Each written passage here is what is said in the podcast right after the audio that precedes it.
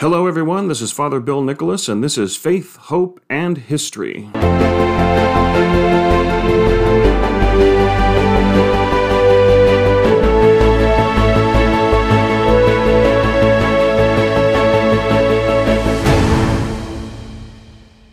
You know, I've noticed in the last few months how frequently and with greater zeal we see people invoking science, especially during this recent pandemic. And uh, it's almost reached a fever pitch, more than I've ever seen it before. People will often make reference to following the science or doing what the scientists tell us to do.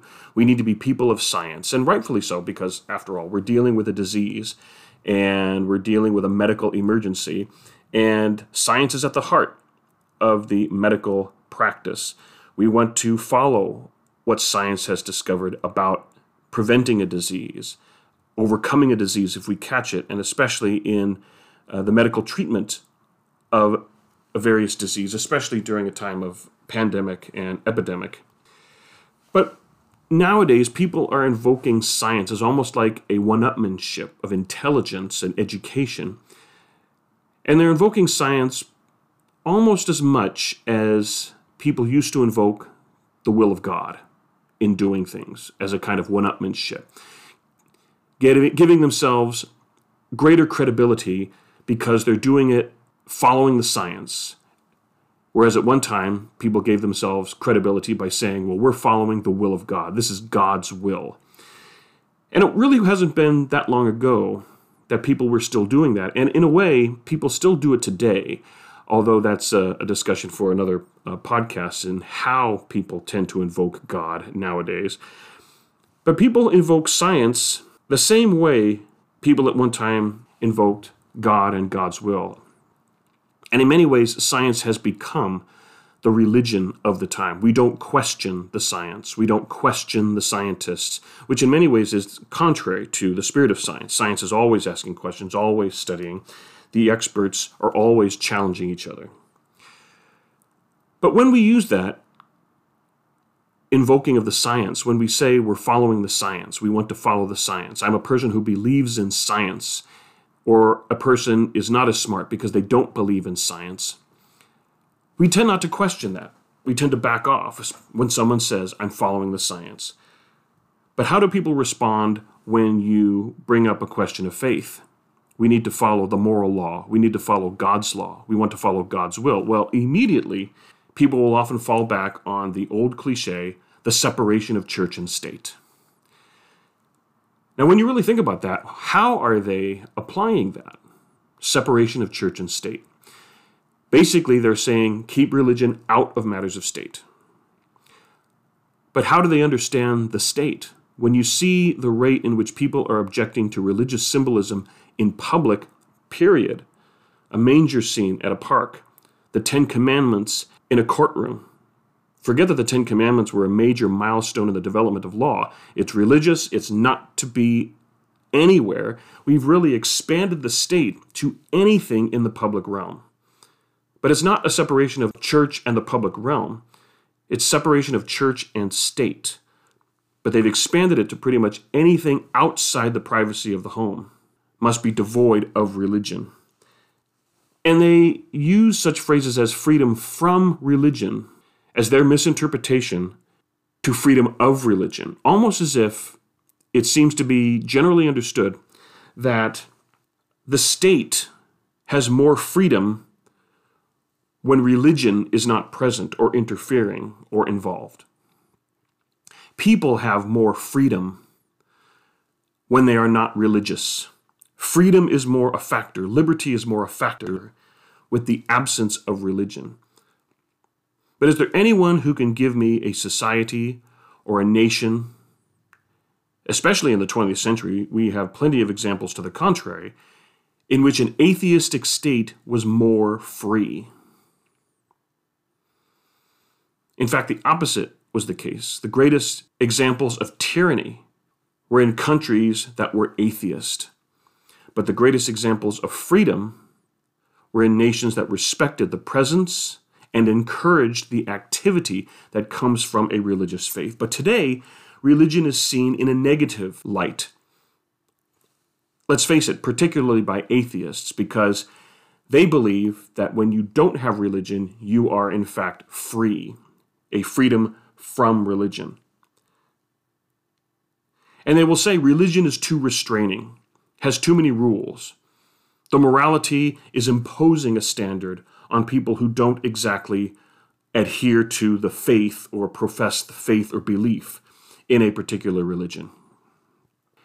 And we'll use the excuse, well, there are just too many rules.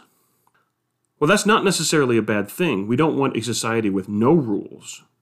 A society with no rules is anarchy, and not too many people survive for very long in societies in which there are no rules, in which anarchy is the standard.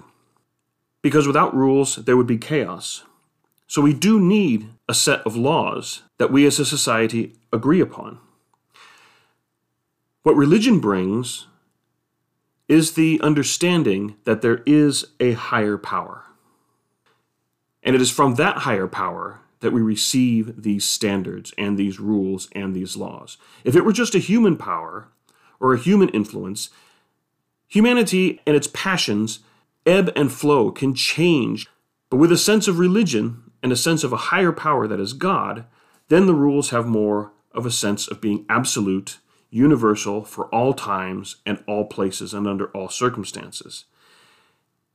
And so, while one might consider themselves to be free without religion, how free are we really without the standards that come from a religious faith? In the end, we're just jerked around by the zeitgeist of the population or by a ruling elite. But when there are absolute truths that come from God, that lead to laws and standards that everyone must follow, then we find we become a much more free society. And one thing about the United States is it was founded on Judeo Christian values and the Judeo Christian faith. And in that and from that came the basic foundation of freedom and liberty on which this nation was founded that led to in the First Amendment, the first freedom, freedom of religion. Now, I know what some of you might be thinking. Okay, this Christian society founded on freedom. Well, wasn't it founded with slavery? We were not founded on slavery, but founded with slavery. There's a big difference. And we are a nation that abolished slavery. And the abolitionist movement when all is said and done, was first and foremost a Christian movement.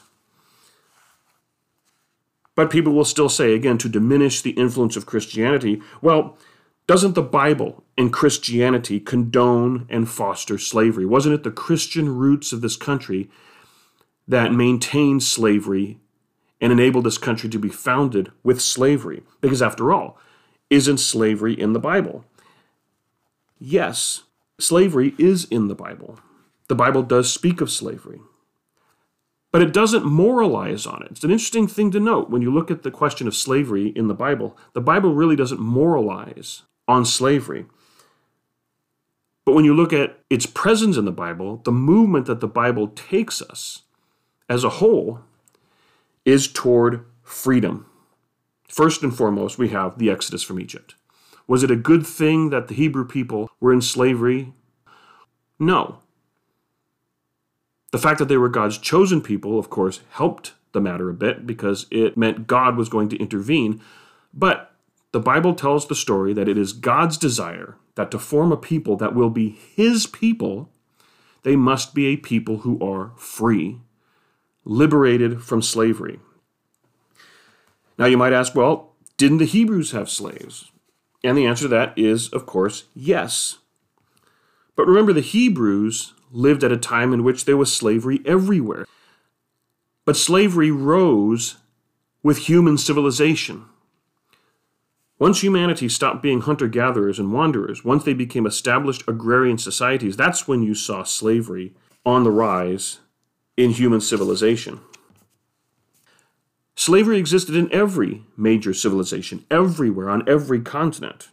In China, from the second millennium before Christ, the Code of Hammurabi in Mesopotamia codified slavery, prescribed the death penalty to anyone who helped slaves escape. We read in the Bible, of course, and know from history that Egypt had slaves. Ancient Greece used slaves. The Roman Empire used slaves. And even in the Americas, long before the first African slaves were brought to America, the Aztec Empire, the Incan Empire, the Creek and Comanches in what are now Georgia and Texas had slaves, but these were not racially based. It was Europeans enslaving other Europeans, Mesopotamians enslaving Mesopotamians, Asians enslaving other Asians, and so on. So it makes sense that in the Bible, the Hebrews would be also a society in which slavery was present. But if you look in the book of Exodus, right after the Ten Commandments, which comes right after the Hebrews were freed from their own slavery, God gives laws that regulate slavery, not the least of which is in the commandment regarding the Sabbath, the fourth commandment in the book of Exodus, the third commandment in the book of Deuteronomy. You must keep holy the Sabbath. That is a commandment in which slaves, one day a week, are elevated to equal status with their masters and with everyone else. Because what does the commandment say? The seventh day is the Sabbath of the Lord your God. No work may be done, either by you or your son or daughter, or your male or female slave, or your beast of burden or resident alien. So, along with the master and his children, the slave was granted a day of rest. Everyone is on an equal footing on that day that is the Sabbath. That was revolutionary in short, the slaves were free at least one day a week.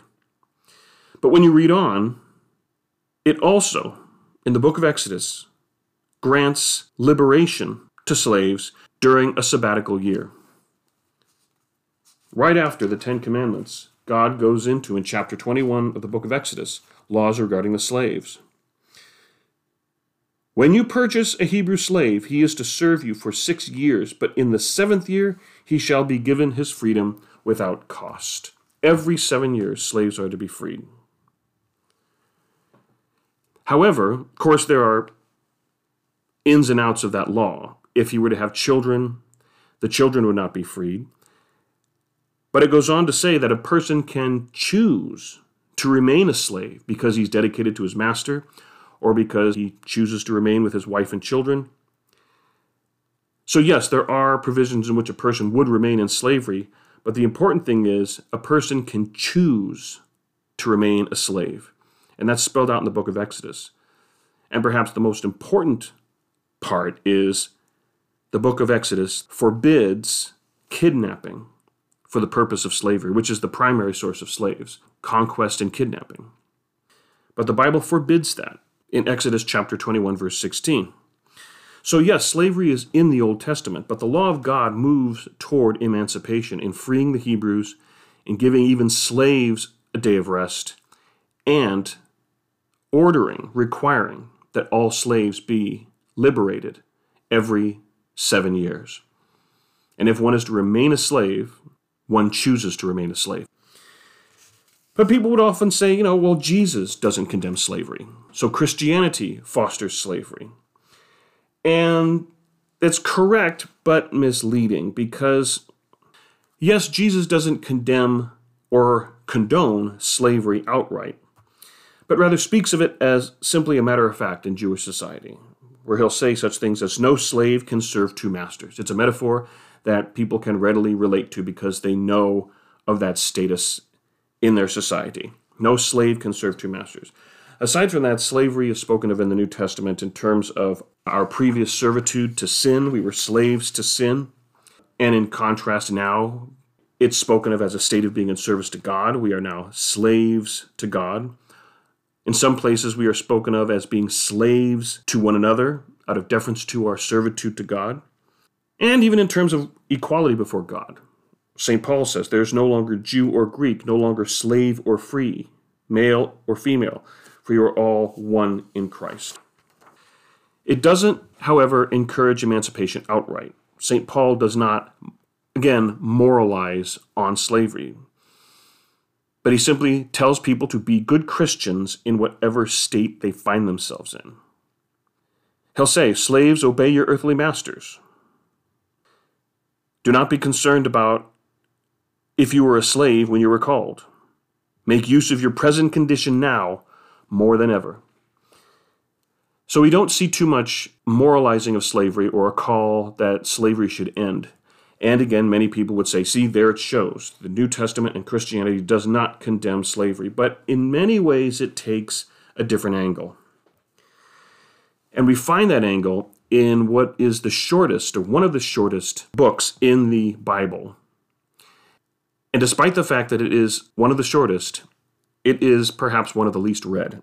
And that is the letter of Paul to Philemon, which some will make reference to as an illustration of how the Bible condones slavery, because the background to the letter of Paul to Philemon is that Philemon was a friend and associate of St. Paul. And Philemon had a slave obviously a number of slaves, but one slave in particular, named Onesimus, had run away and had run away to Paul.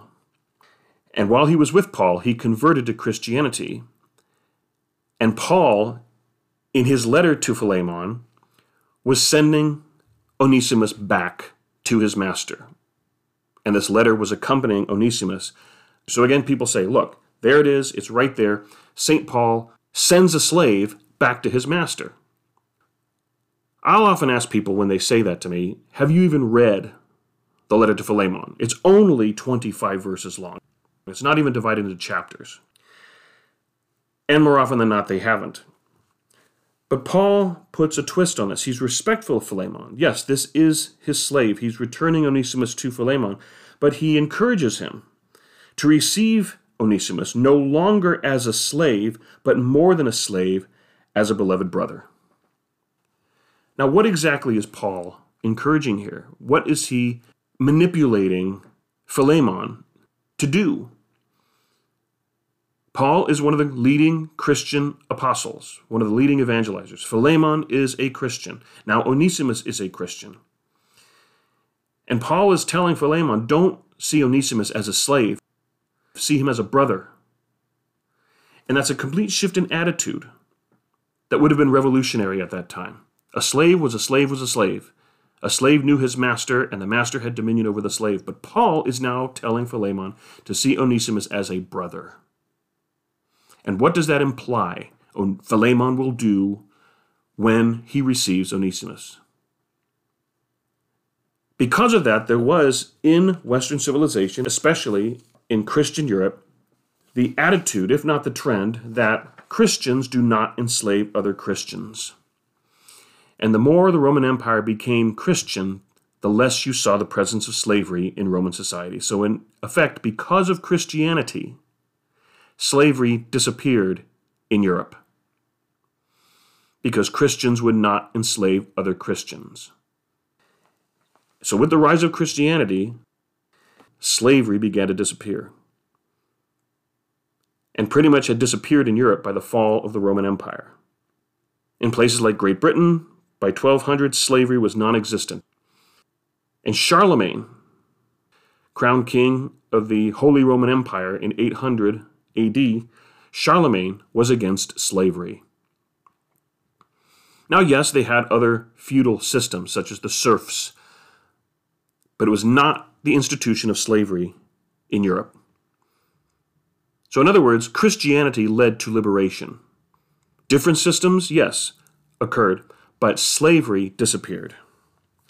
Did it continue to exist? Yes. Were people continually enslaved? Yes. With the rise of Islam and the Barbary pirates and the coastal raids in the Mediterranean, you saw Europeans being kidnapped and taken to slavery. In the Battle of Lepanto, and the Ottoman Empire's naval forces used over 12,000 Christians as galley slaves. But there was a Mediterranean slave trade in European slaves. And this trade was based in northern Africa, in Algeria, Tripolitania, Tunisia. And these were Muslim territories. And if you're familiar with the story of the Children's Crusade, nowadays people are questioning its historicity, but at least what's the story? The children made it to the coast of France and Italy commissioned ships to take them to the Holy Land so that they can conduct their own children's crusade. And those that were not killed in shipwrecks were taken to northern Africa where they were sold as slaves. European children sold as slaves in northern Africa. In 1650, there were over 35,000 Christian European slaves in Algiers. And the Barbary pirates continued to flourish and menace the Mediterranean Sea until the 19th century, acquiring slaves from coastal raids along the European coast. And that slave trade continued until the late 19th and early 20th centuries and was a threat until the 18th and 19th centuries. Now, of course, with the settlement in the New World, we saw a rise in African slaves. And that came with the rise of Protestantism, nationalism, and the Enlightenment. Now, am I saying that these things caused slavery to have a resurgence in Europe, or at least in the European colonies?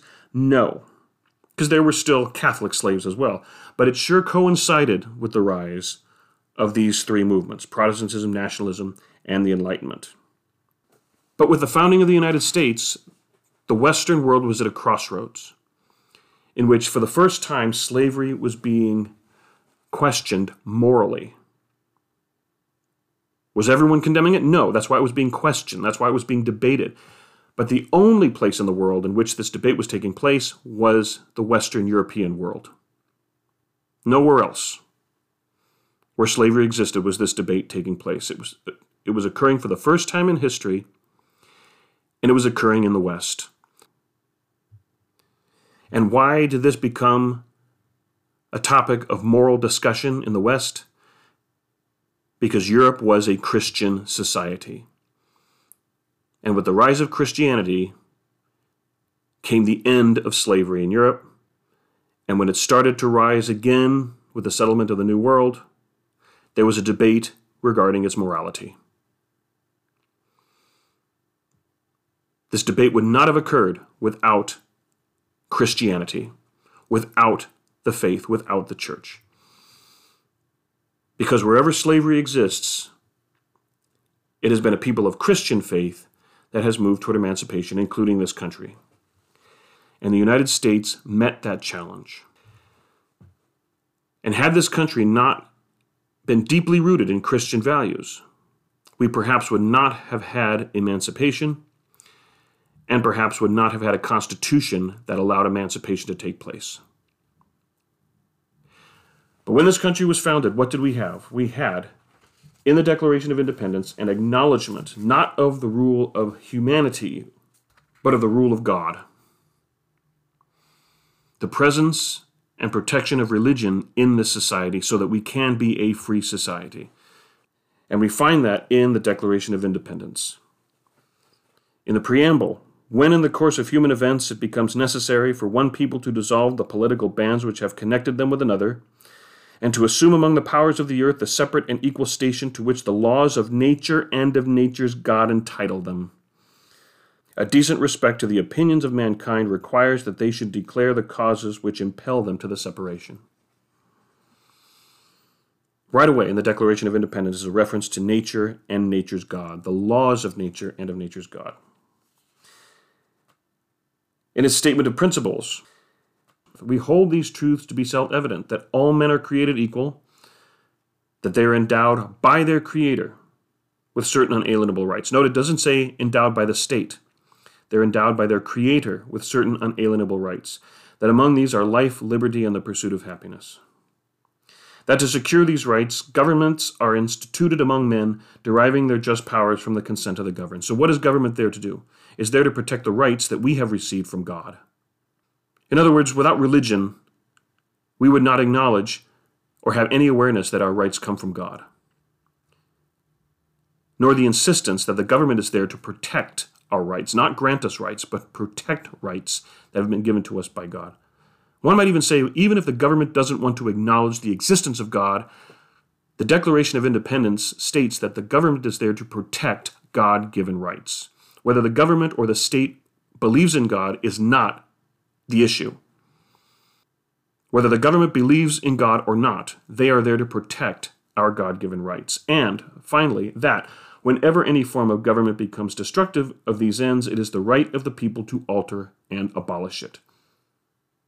And to institute new government, laying its foundation on such principles and organizing its powers in such a form as to them shall deem most likely to affect their safety and happiness.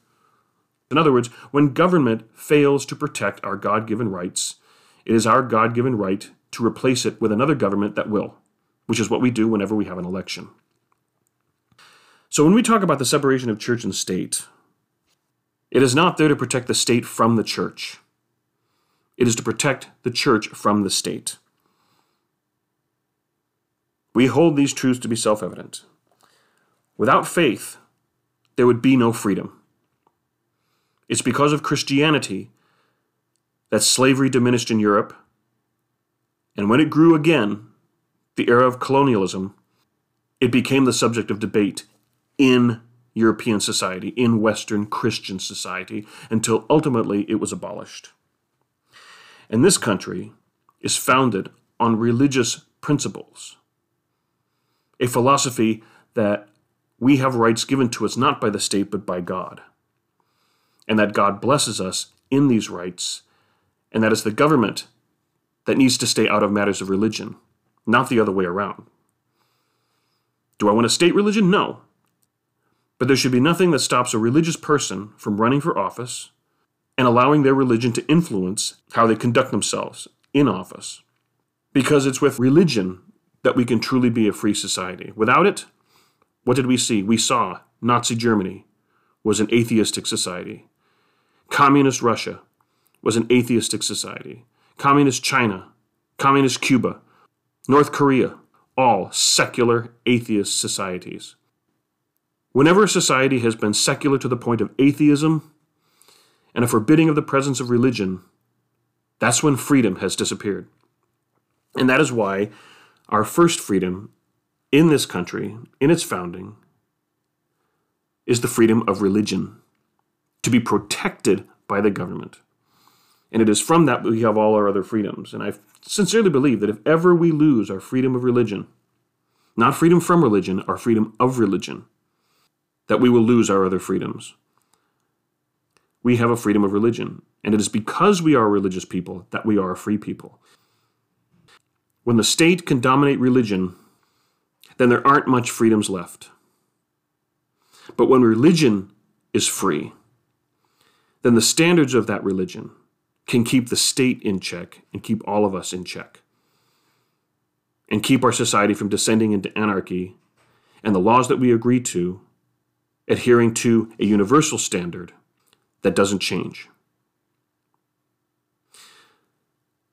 So when people say we need to be people of science, let me ask you when has science ever provided freedom? But because we are a religious society, yes, we were founded with slavery.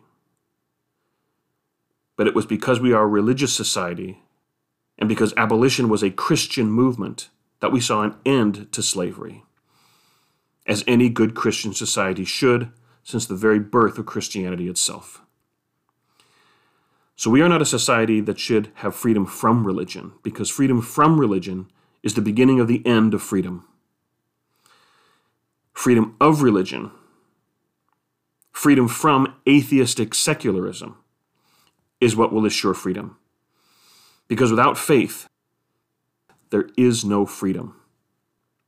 And we can thank God that we have been founded on a free society in which religion and faith, and in particular Christianity, is very much a presence and will continue to be so as long as we stand up for our freedom of religion in the face of secular atheists for whom science is only their convenient religion whenever they find it advantageous to invoke.